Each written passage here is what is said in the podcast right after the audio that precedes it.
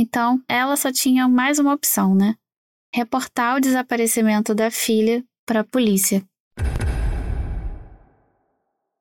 Olá, operários! Sejam bem-vindos de volta ao Fábrica de Crimes. Eu sou a Mari. E eu sou a Romy. E a gente voltou com a programação normal. Na verdade, a gente nunca parou, né? Uhum. Na verdade, a gente não tirou férias do Fábrica, só dos nossos trabalhos chatos e normais. Pois é. A gente tá de férias, eu até falei pra Mari fazer uns stories aí das férias dela. Mas ela, né?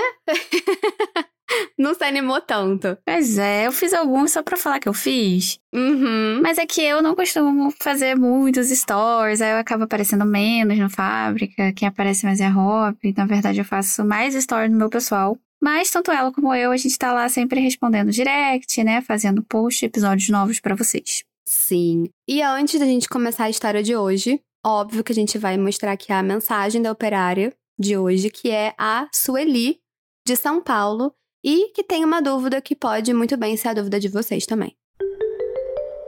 Oi meninas, meu nome é Sueli, eu sou de São Paulo e eu tô mandando uma mensagem para dizer que vocês são muito, muito, muito legais, o programa é muito bom e eu queria saber também como é que eu posso fazer para dar umas sugestões de alguns true crimes que eu andei vendo por aí, um deles inclusive da Austrália. Então, queria mandar um abraço para vocês, muito sucesso, parabéns. Sueli, muito obrigada pela sua mensagem e respondendo aí a sua dúvida, a gente fez um post fixo lá no Instagram do Fábrica para todo mundo que quiser enviar uma sugestão. Aí é só você comentar o nome pelo qual o caso ali ficou conhecido, o nome do assassino, enfim, da vítima que a gente vai ver. E caso vocês prefiram enviar pra gente no privado, podem mandar um direct também, sem problema. Sim, inclusive os áudios que a gente recebe, eles são sempre enviados pelo direct, né? Então a gente pergunta para vocês se pode salvar para uma futura publicação. E, óbvio, a gente só vai publicar se vocês falarem ali expressamente sim. Isso, então, sem mais delongas, no caso de hoje, Marianne Bachmeier, ou Vingança ou Justiça por Ana.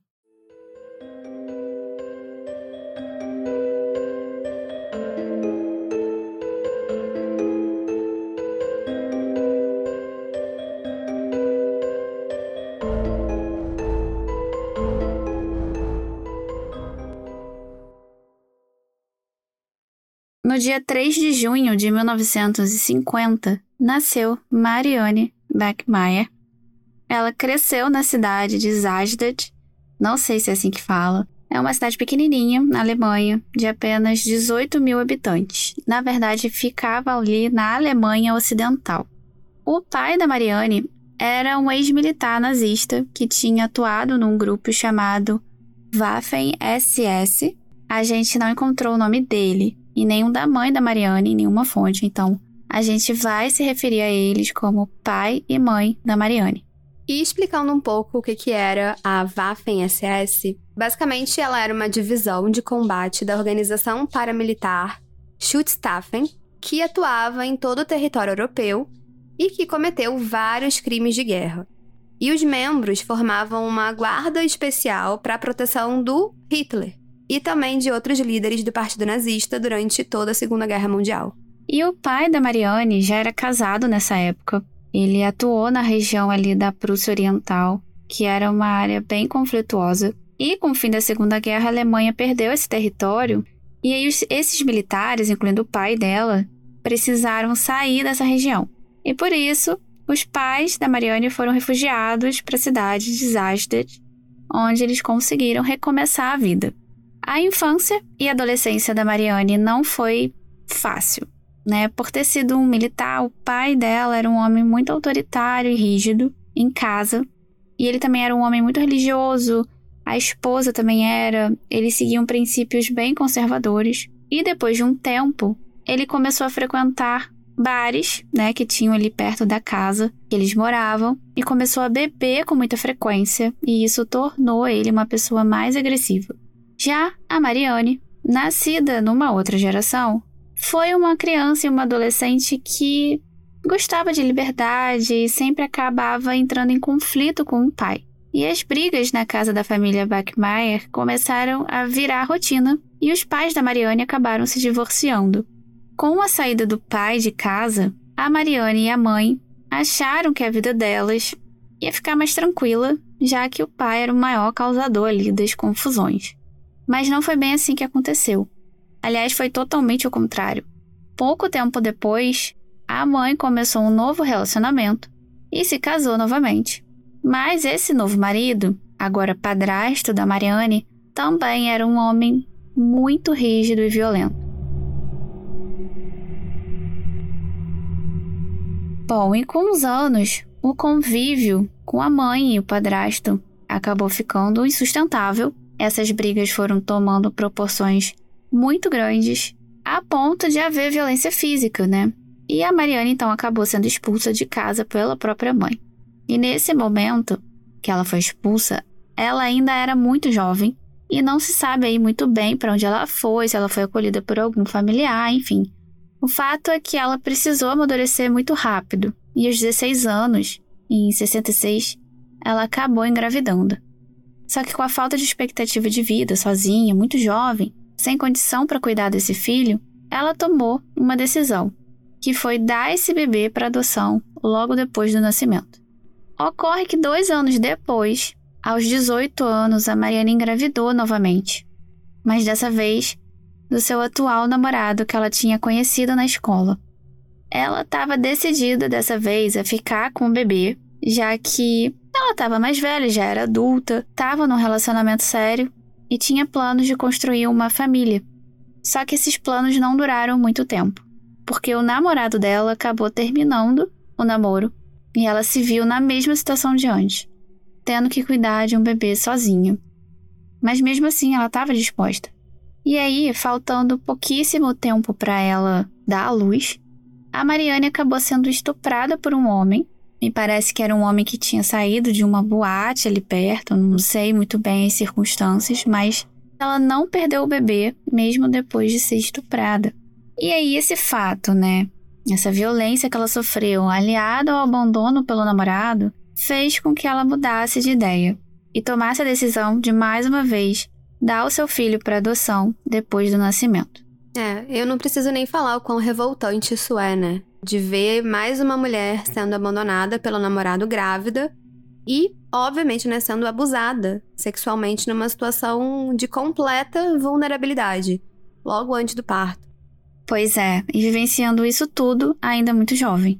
E aí, depois do nascimento desse segundo bebê, a Mariane já era adulta e precisava arrumar um emprego melhor e ela largou os estudos e começou a trabalhar como garçonete em um bar chamado Tipaza, que ficava no centro histórico da cidade de Lübeck. E ela trabalhava no turno da noite, especificamente. E ela gostava de trabalhar nesse bar, é, daquele estilo de vida. E então, eu diria que pelas fontes, deu para entender que ela tinha se encontrado naquele trabalho. Um tempo depois, a Mariane começou um relacionamento com o dono desse bar, chamado Christian Berthold. E em 72, com 22 anos, a Mariane engravidou do seu terceiro filho, mas dessa vez ela tinha certeza que ia ficar com o bebê. O Christian não gostou nada da ideia da Mariane querer ficar com a criança. Ele sugeriu um aborto e ele deixou bem claro que ele não queria assumir e ter esse papel de pai. É, infelizmente a gente sabe que essa é a realidade de muita gente por aí. Pois é. Só que ela mesma estava decidida a ser mãe, mesmo sozinha, mesmo sem a ajuda dele. E ela achava que pelo fato de ter um trabalho, de estar mais velha, mais madura, ela tinha condições suficientes de se manter e criar esse filho, até porque ela já tinha dado outros dois para adoção. E no dia 14 de novembro de 72, nasceu a sua filha, chamada Anna Beckmeyer. E como a Mariane não queria mais filhos, logo depois desse terceiro, ela fez uma espécie de laqueadura para não ter mais nenhum filho. E aí o início não foi fácil para ela. Ela não tinha com quem deixar a filha e precisava levar a criança, né, para o trabalho. Isso significava levar ela para um bar. A Ana brincava e dormia ali pelos bancos do bar enquanto a mãe trabalhava. Depois do expediente, sempre acabava rolando umas festas nesse bar, e Mariane, que era jovem ainda, ficava ali, né, para curtir. E algumas fontes dizem que nessas noites de festa, ela voltava bem tarde com a filha para casa, e aí durante o dia seguinte, ela muito cansada acabava dormindo horas e horas, deixando a filha ali sozinha. É, então a Ana acabou crescendo naquele ambiente que não era nem um pouco adequado para ela. Sim, desde pequena, é, a Mariane tinha que levar ela pro bar, enfim. E ela acabou forçando uma responsabilidade precoce na filha. Ou seja, a Ana, desde muito cedo, aprendeu a se virar por causa da criação e da vida que levava com a mãe. É, exatamente como aconteceu com a própria mãe, né? Como você falou, a Mariane. É, que ela teve que se virar desde muito cedo. E como o trabalho dela, da Mariane, era de noite, ela conseguiu um apartamento que ficava em cima desse bar para facilitar as idas e vindas. E como eu falei, ela precisou ensinar a Ana a ser muito independente desde muito nova. E ela brincava na rua com os amigos, ia para a escola sozinha, se arrumava sozinha, voltava sozinha para esse bar para esperar a mãe, ou ela ia direto para casa. A Ana era uma menina muito conhecida naquele bairro ali, né, pequenininho. Ela falava com todo mundo, era muito comunicativa, mas faltava uma coisa muito importante na infância dela, que era a rotina. É, e aí vem um questionamento que todo mundo. Fala de novo. E aí fica também um questionamento que todo mundo deve estar se, pergun se perguntando, que é e o pai, né? O que que o pai fazia para mudar ou para melhorar a rotina na vida da Ana? É, nada. O Christian, como a gente já disse, era o dono do bar e nunca assumiu papel de pai. Ele só levava a Ana de vez em quando para passear num parque e só. Apesar de ver a filha ali na rua, solta, brincando, dormindo no bar, é, ele não dava assim nenhum suporte financeiro nem emocional para ela. Para conseguir sustentar a casa, a Mariane por muitas vezes precisava fazer horas extras lá e ele não ajudava em nada. As pessoas começaram a comentar sobre esse comportamento da Mariane com a filha, porque alguns vizinhos percebiam que a Ana estava crescendo e o ambiente do bar já não era apropriado para ela, já que os clientes eram, na sua maioria, homens mais velhos. Então ela chegou a pensar em entregar a filha para um casal que morava na região ali como um casal temporário, como se fosse um lar temporário para Ana, para ela sair daquele meio até a Mariane conseguir se organizar e dar uma vida melhor para ela. E ela ficou com aquela ideia matutando na cabeça, conversou até com esse casal, mas ela não sabia se era a melhor decisão a se tomar. E ainda, refletindo sobre isso, sobre essa decisão, no dia 4 de maio de 1980, um domingo, a Ana, que já tinha 7 anos, ela acordou, foi brincar um pouco na rua, né? E depois foi pro bar onde a mãe trabalhava. Elas conversaram e no final as duas tiveram uma pequena discussão sobre alguns problemas que elas estavam tendo. E para confrontar a mãe, a Ana decidiu não ir na escola no dia seguinte. Só que essa decisão não foi muito inteligente. No dia 5 de maio, segunda-feira, a Mariane ainda dormia quando a Ana sai de casa com a intenção mesmo de não ir para a escola para provocar a mãe dela. E ela decidiu ir para casa de uma amiga dessa escola para brincar, só que ela esqueceu que essa amiga estava na aula. Então, ela deu de cara na casa da menina e voltou. E aí a, Ana ficou ali pela rua brincando com outras crianças e conversando com algumas pessoas que passavam e não foi para escola. A Mariane acordou e viu que a filha não estava em casa, mas não estranhou, porque ela normalmente acordava sozinha, se arrumava sozinha, ia para escola, ok. Só que como elas tinham brigado, a Mariane imaginou que a filha não apareceria tão cedo lá no bar só para provocar ela. E quando a Mariane volta para casa no final do dia, ela tinha certeza que encontraria a filha em casa, porque já estava bem tarde. Mas chegando em casa, ela não viu a Ana e isso preocupou muito ela. E já era de noite, mas mesmo assim a Mariane sai de casa para procurar pela Ana ali no bairro, em locais que ela pudesse estar brincando, ou enfim, conversando com alguém. Mas a verdade é que isso não adiantou. Então, ela só tinha mais uma opção, né? Reportar o desaparecimento da filha para a polícia.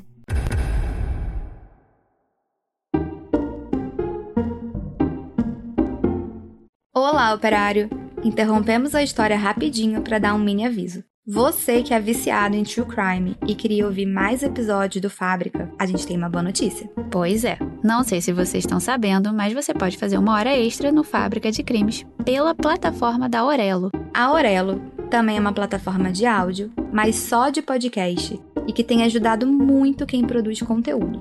E lá os operários podem apoiar o Fábrica de Crimes, tipo financeiramente, para ajudar no crescimento do podcast e aí, em troca, vocês ganham acesso a episódios exclusivos todo mês. Além do que, os nomes dos operários apoiadores entram na área dedicada a eles no nosso site www.fabricadecrimes.com.br. Então, para apoiar o Fábrica, basta acessar pelo seu computador o site orelo.cc barra Fábrica de Crimes. Lá você clica em apoiar e desbloqueia episódios exclusivos.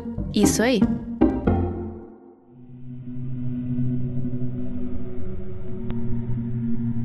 No dia seguinte ao desaparecimento, uma mulher foi até a delegacia local e acusou o seu noivo, chamado Klaus Grabowski, de ter assassinado uma menina que por muitas vezes brincava com o gato dele na porta de casa e que o nome dela era Ana. O Klaus Grabowski tinha 35 anos, trabalhava como açougueiro e morava no mesmo prédio que a Mariane, em cima do bar, né? E o passado do Klaus foi marcado por outros crimes sexuais que ele cometeu. Na verdade, ele foi condenado por abuso sexual de outras meninas anos antes. O primeiro crime que o Klaus tentou cometer e, enfim, ainda bem que ele não conseguiu, foi no ano de 73. Ele perseguiu uma menina de 6 anos de idade e ao perceber que ela estava sendo seguida, ela correu, conseguiu fugir e ele continuou perseguindo ela. Alcançou essa menina, pegou ela pelo pescoço, mas a menina conseguiu gritar tão alto que ele largou ela e ela conseguiu escapar. E por isso ele chegou a ser acusado de tentativa de homicídio e recebeu liberdade condicional. Em 75, ele foi acusado de abusar sexualmente de duas meninas. No dia 4 de setembro, Klaus foi condenado a um ano de prisão pelo Tribunal Regional de Lübeck e, ao mesmo tempo, ele foi internado em um hospital psiquiátrico porque foi constatado por uma avaliação psicológica que ele tinha um vício sexual que não conseguia controlar e que, apesar dele estar consciente do que estava fazendo, ele não tinha culpa por ter cometido esses crimes. É isso que dizia, né, essa avaliação. Lê pra gente um trecho dela, Romy. Com base no convincente relato do especialista Dr. Hartmanis, a Câmara tem a certeza de que o impulso sexual anormal do réu tem uma natureza viciante e é, portanto, uma doença, que o réu estava ciente de que suas ações eram ilegais, mas que ele estava, devido ao seu vício, com sua capacidade de compreensão significativamente limitada quando cometeu o crime. E para o Klaus ser liberado e seguir com a vida dele normalmente, ele precisava aceitar ser submetido a uma castração química para que ele não cometesse mais crimes. E na época, os criminosos sexuais na Alemanha eram frequentemente submetidos a esse tipo de castração para evitar a reincidência. É, e a castração química ela é feita por meio de um remédio, um estrogênio, não esteroide, que diminui a testosterona do homem, Diferente da castração normal, que é feita ali pela literal retirada do órgão sexual. E esse tipo de castração química pode ser revertida depois através de medicamentos. Mas uma mera castração sem um trabalho psicológico, na verdade, não adianta de muita coisa. Exatamente. E, inclusive, esse ponto foi muito, muito discutido na época por profissionais da área de psicologia. E um deles foi o sexólogo professor Sigus, que disse que a castração só é eficaz para prevenir a reprodução, não para controlar o desejo sexual ou o desejo de cometer um crime sexual. E o Klaus optou por fazer a castração, e em janeiro de 76 ele foi internado no Hospital Estadual de Neustadt para o procedimento, e cerca de um ano depois, em 77, ele recebeu alta e a sua internação foi suspensa. Depois da sua saída, o Klaus não teve mais nenhum tipo de tratamento psicológico ou acompanhamento médico. Em outubro daquele ano de 77, o Klaus se ofereceu para ser doador de sangue, porque ele estava precisando de dinheiro e na Alemanha naquela época se oferecia uma quantia em dinheiro como recompensa para quem doava sangue. E ele foi questionado se tinha alguma doença, se tomava algum remédio, e ele disse que era castrado e que sentia muitos desconfortos e efeitos colaterais fortes. E diante desse relato, ele acabou sendo encaminhado para um endocrinologista, Dr. Peter Ball, e para um psiquiatra chamado Dr. Michael Nack. O Klaus pediu ao psiquiatra um documento dizendo que ele estava em tratamento psiquiátrico e que estava pronto para ter a reversão da castração. E o Dr. Michael se negou a dar esse documento, alegando que não queria ser responsável pelo tratamento do Klaus por conta do histórico dele de abusos sexuais. Mas isso não impediu que ele corresse atrás da reversão. No dia 24 de janeiro de 78, ele procurou um urologista chamado Dr. Volker von End para justamente reverter a castração por um tratamento hormonal. O Dr. Volker aceitou fazer esse tratamento sem nem investigar o passado dele ou os motivos da castração, né, que ele tinha feito. Ele só acreditou nas palavras do Klaus. É, e alguma coisa tinha, porque ninguém vai passar por uma castração química sem ter um motivo. Pois é. Então, assim, no mínimo era estranho. E o médico perguntou se ele estava em tratamento psicológico. E o Klaus mentiu, dizendo que estava, e deu prosseguimento no tratamento da reversão. Ele foi até o consultório e recebeu uma injeção e comprimidos para tomar em casa. E pelas pesquisas, menos de 15 dias depois da última consulta, no dia 5 de maio, ele fez mais uma vítima, e dessa vez foi a pequena Ana Beckmeyer. Nesse dia, a Ana encontrou com Klaus na rua, quando voltava da casa da amiga, né? Que ela não encontrou, por volta das três da tarde. Ela cumprimentou Klaus e perguntou se ela podia brincar com o gato dele, como sempre fez. Então ele concordou e os dois subiram juntos para o apartamento dele. Só que o que ninguém esperava era que a Ana não sairia de lá com vida. O Klaus manteve a Ana em seu apartamento por várias horas, abusou sexualmente dela e estrangulou até a morte com uma meia calça da sua noiva. A noiva dele não estava em casa nesse momento. E quando ela chegou no final do dia, o próprio Klaus confessou o crime. E ela ficou assim, em choque, apavorada. Na mesma hora, ela saiu de casa e foi até a polícia para relatar o ocorrido. Quando ela saiu de casa, o Klaus pegou uma caixa de papelão e colocou o corpo da Ana amarrado dentro da caixa e levou de bicicleta até as margens de um canal, onde ele enterrou essa caixa numa cova rasa. E com a intenção de amenizar essa situação e tentar fazer as pazes com a noiva, o Klaus deixou um bilhete para ela em casa para que ela encontrasse ele num bar ali do bairro chamado Zol, e foi lá que a polícia prendeu ele.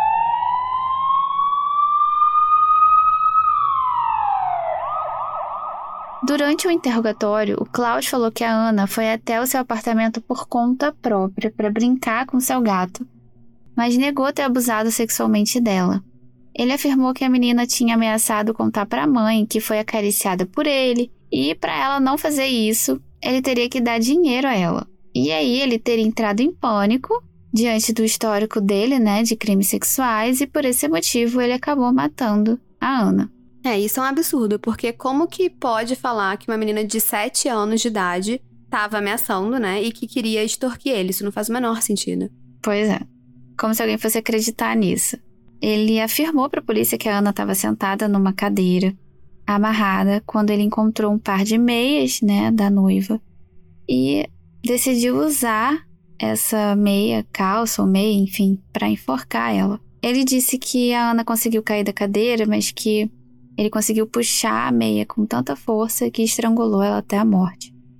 Naquela mesma noite, a Mariane foi informada sobre o assassinato da sua filha ela ficou muito abalada e destruída por dentro. Ela estava se sentindo muito culpada por ter brigado com a Ana no dia anterior e ainda estava se sentindo mal por ter cogitado entregar a filha para aquele casal, né, mesmo que temporariamente. E a Mariane não quis falar com a polícia e se recusou, no primeiro momento, a ir ao necrotério para identificar o corpo da filha. E a Mariane fez com que o funeral da Ana fosse inesquecível e nada tradicional, é, segundo as pesquisas, ela pediu que tocassem Pink Floyd bem alto na igreja.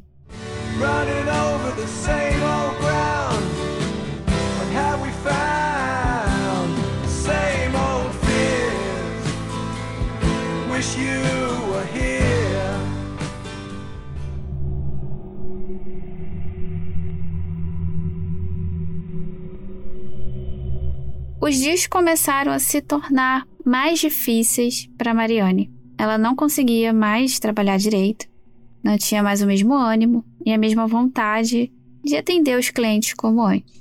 ela ficou completamente inconsolável. Algumas vezes reagia gritando com pessoas próximas, né? E por outras vezes não conseguia nem sair de casa. É, dá para imaginar que tenha sido muito difícil para ela, tudo isso, tanto por já ter passado por abusos sexuais e ver a filha passando por isso, e também, obviamente, por ela ter sido assassinada de uma forma tão brutal. Pois é, e o julgamento do Klaus teve início no dia 4 de março de 81, no Tribunal Distrital de Lubeck. A defesa dele não girou em torno de uma tese de inocência, já que ele tinha admitido o assassinato né, da Ana. Então, eles usaram uma estratégia de mostrar que ela não era bem cuidada pela mãe que vivia largada pelas ruas, né? Como se isso justificasse alguma coisa. Mas enfim. Eles alegaram que a Mariane trabalhava muito, trocava o dia pela noite, e com isso a Ana muitas vezes não ia nem para escola, ficava muito tempo sozinha brincando nas ruas, inclusive brincava com o gato do Klaus e ficava muitas vezes num bar que não era um ambiente adequado para ela. E durante todo o julgamento, ele negou qualquer tipo de abuso sexual.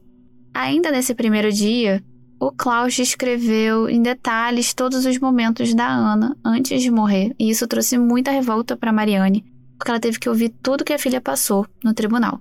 No segundo dia de julgamento, dia 5 de março, foi a vez do urologista, o Dr. Volker von Ende, dar o seu depoimento sobre a reversão da castração que fez no Klaus.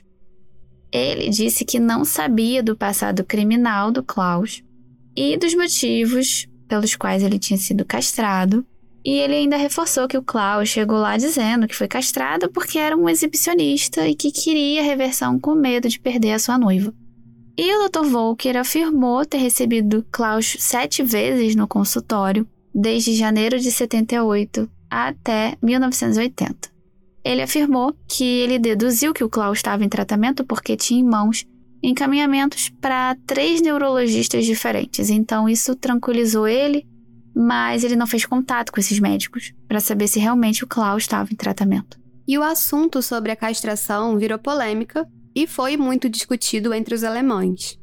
E uma coisa que deve ser ressaltada é que os especialistas no assunto não enxergam a castração como a melhor solução para os casos de abuso sexual. Então, de acordo com o urologista e professor da UNB, Eduardo Ribeiro, o que acontece é que o impulso sexual do indivíduo diminui, mas o interesse continua.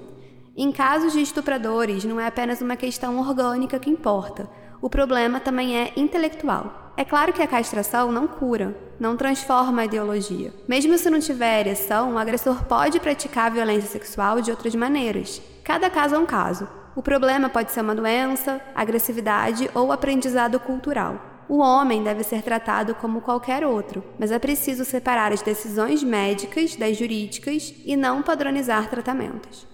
Um outro ponto discutido naquela época foi o fato de que nem todos os detentos optavam por fazer a castração. Eles não eram obrigados a fazer, então quem não queria ficava preso por mais tempo e depois saía em liberdade normalmente sem nenhum acompanhamento. E quem optava por fazer a castração, como foi o caso do Klaus, tinha depois como reverter então isso foi muito questionado. A Mariane e o pai da Ana, o Christian, chegaram a entrar com uma ação contra esse urologista por negligência médica, mas o resultado não foi esperado. Eles não ganharam o processo porque o juiz entendeu que havia algum tipo de irregularidade por parte do médico. E o segundo dia desse julgamento foi muito difícil para todo mundo que estava presente, inclusive para Mariane. Durante o depoimento de um policial nesse segundo dia, ele disse que foi até o local onde a Ana estava enterrada e ele descreveu toda aquela cena, né? O fato de que o corpo da Ana estava amarrado. Ele disse que, segundo o que ele percebeu na cena do crime, isso demonstrou que o Klaus não teve pressa de enterrar a Ana. E de acordo com algumas fontes, nesse segundo dia de julgamento, a Mariane chegou a escutar uma conversa entre o juiz chamado Hop e o advogado de defesa do Klaus. E pelo que ela entendeu dessa conversa, o Klaus ia dar um outro depoimento no dia seguinte e atribuiria a culpa na Ana por ela ter chantageado ele, que por esse motivo ele teria cometido o crime. E isso deixou a Mariane muito revoltada. É, e não é para menos, né? A Mariane já estava sofrendo com a perda da filha e ainda ia ter que ouvir um criminoso falando que ela, filha, né, era culpada por ter morrido. Exatamente. E aí começou o terceiro dia de julgamento na manhã chuvosa e fria do dia 6 de março.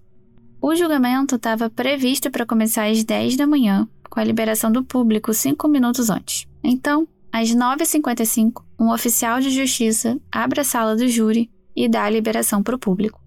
Nesse momento, o Klaus chega ao tribunal, é conduzido para dentro da sala por uma porta lateral e se senta na cadeira, que é o banco dos réus, que ficava de costas para quem entrava no tribunal. E quando a Mariane chegou, ela entra na sala e comenta com algumas amigas que estavam ali para dar suporte que ainda estava muito vazia, as pessoas ainda estavam chegando e ela sugeriu que as amigas esperassem no corredor. Mariane caminhou com elas para fora da sala, só que ela retornou rapidamente, entrou e olhou em direção ao Klaus sentado de costas, sacou uma pistola calibre 22 e disparou sete tiros em direção a ele.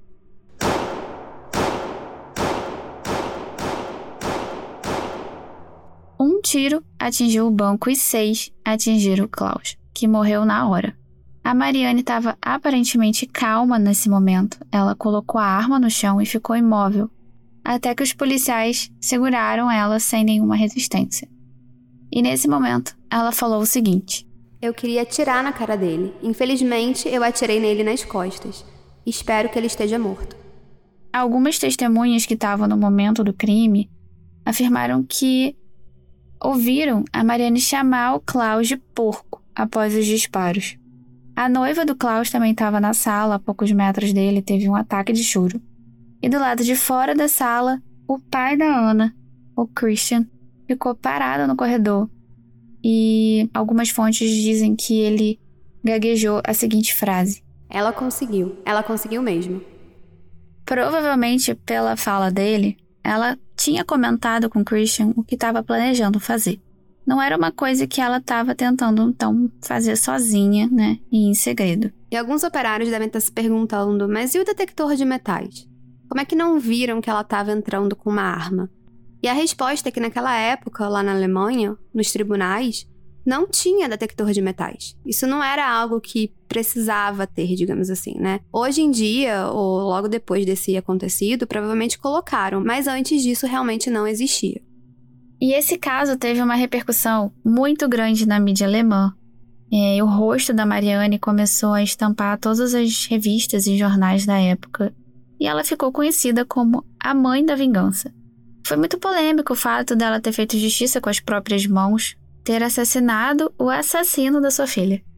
Muitas pessoas com filhos conseguiram se colocar no lugar dela e sabiam exatamente o porquê que ela fez aquilo. E ela começou a receber flores e mensagens de carinho dessas pessoas que defendiam ela. Ela ganhou um buquê que tinha um cartão com os seguintes dizeres: Para você, de um avô que teria feito a mesma coisa. Você não está sozinha. Coragem.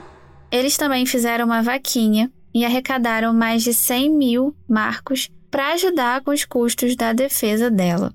Há quem diga que ela foi aplaudida na prisão por detentos e policiais. E do outro lado, tinham pessoas com uma opinião contrária e que achavam que ela não devia ter tirado a vida dele. Elas achavam que a Mariane precisava comparecer ao tribunal para se defender e defender a memória da filha dela, e que ela precisava esperar a justiça ser feita pela própria justiça, e não com as próprias mãos, o que acabou igualando ela ao assassino da sua filha.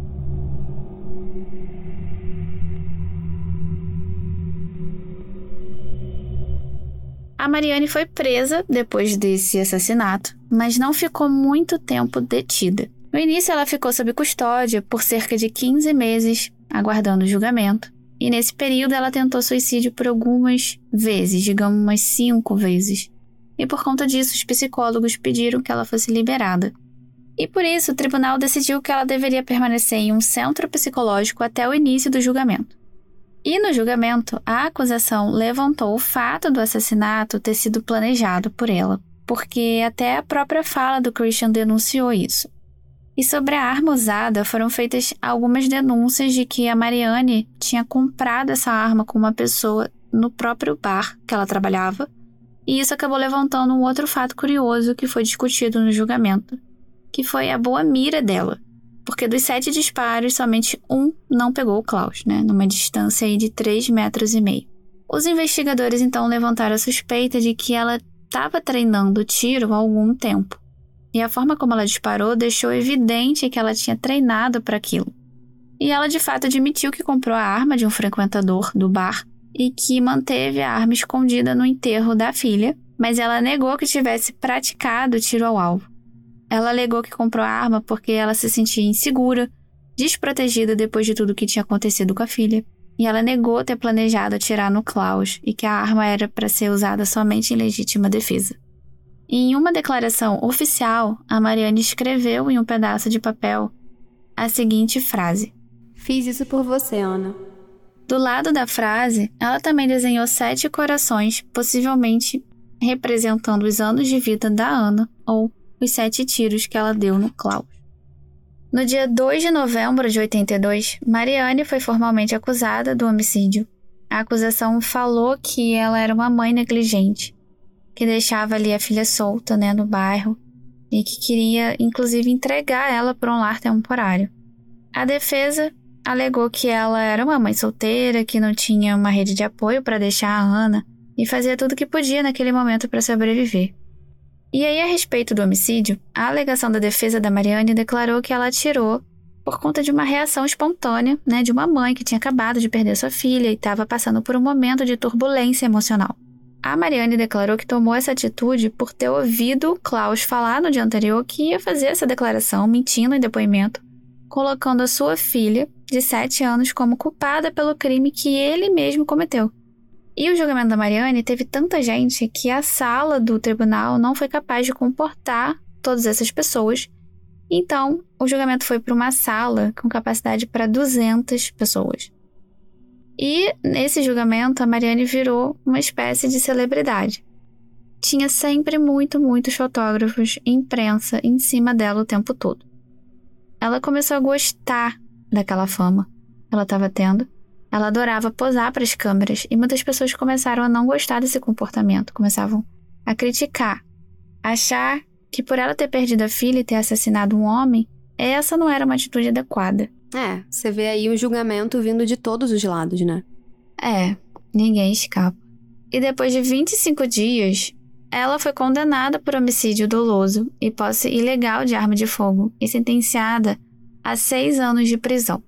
E a conclusão da sentença dividiu a opinião pública. Muita gente achou que foi uma injustiça e outros acharam que a justiça foi feita. Ela foi colocada sob vigilância contra o suicídio, né, as tentativas, e passou os primeiros 18 meses em um centro psiquiátrico. E ela foi libertada depois de três anos, em junho de 85.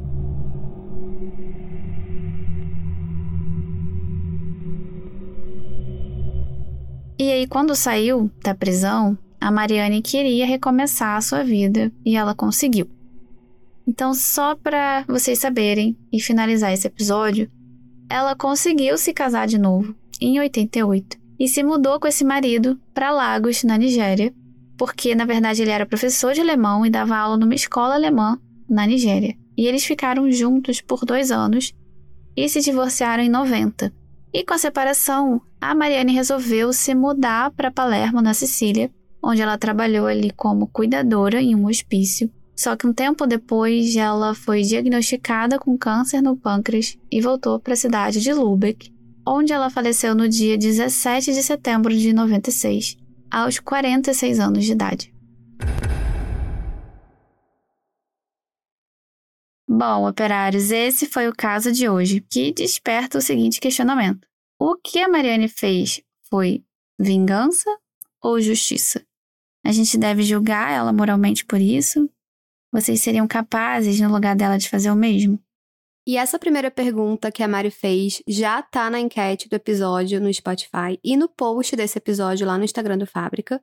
Mas eu posso dizer que muitas, muitas pessoas, principalmente mulheres, comentam na internet, né, que o pano delas tá pronto para Marione, por ela ter matado o assassino da filha dela. Pois é. E a gente quer saber o resultado dessa enquete, então, por favor, votem nela. E por último, a gente deixou as fotos do caso lá no post do episódio, no arroba podcast Fábrica de Crimes.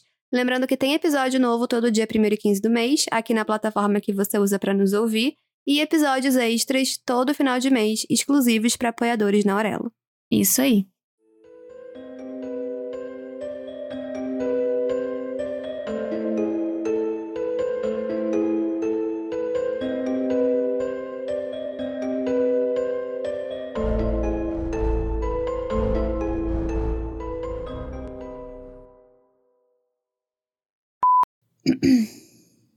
Isso, então, sem mais delongas, no caso de hoje, Marianne Beckmeyer, ou Vingança... Não, aí você fala assim, e caso vocês prefiram nos enviar Ah, é. privado. Que doido. Tá.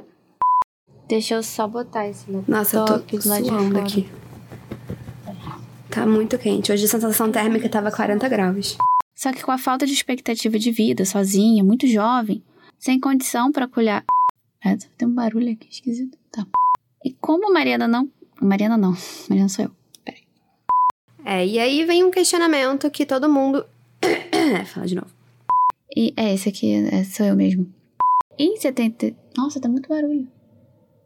Peraí, tem um avião passando.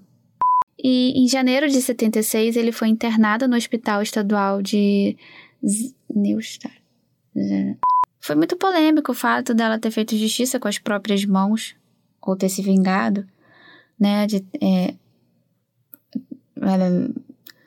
E os psicólogos, por conta disso, pediram que ela fosse liberada, né, dessa.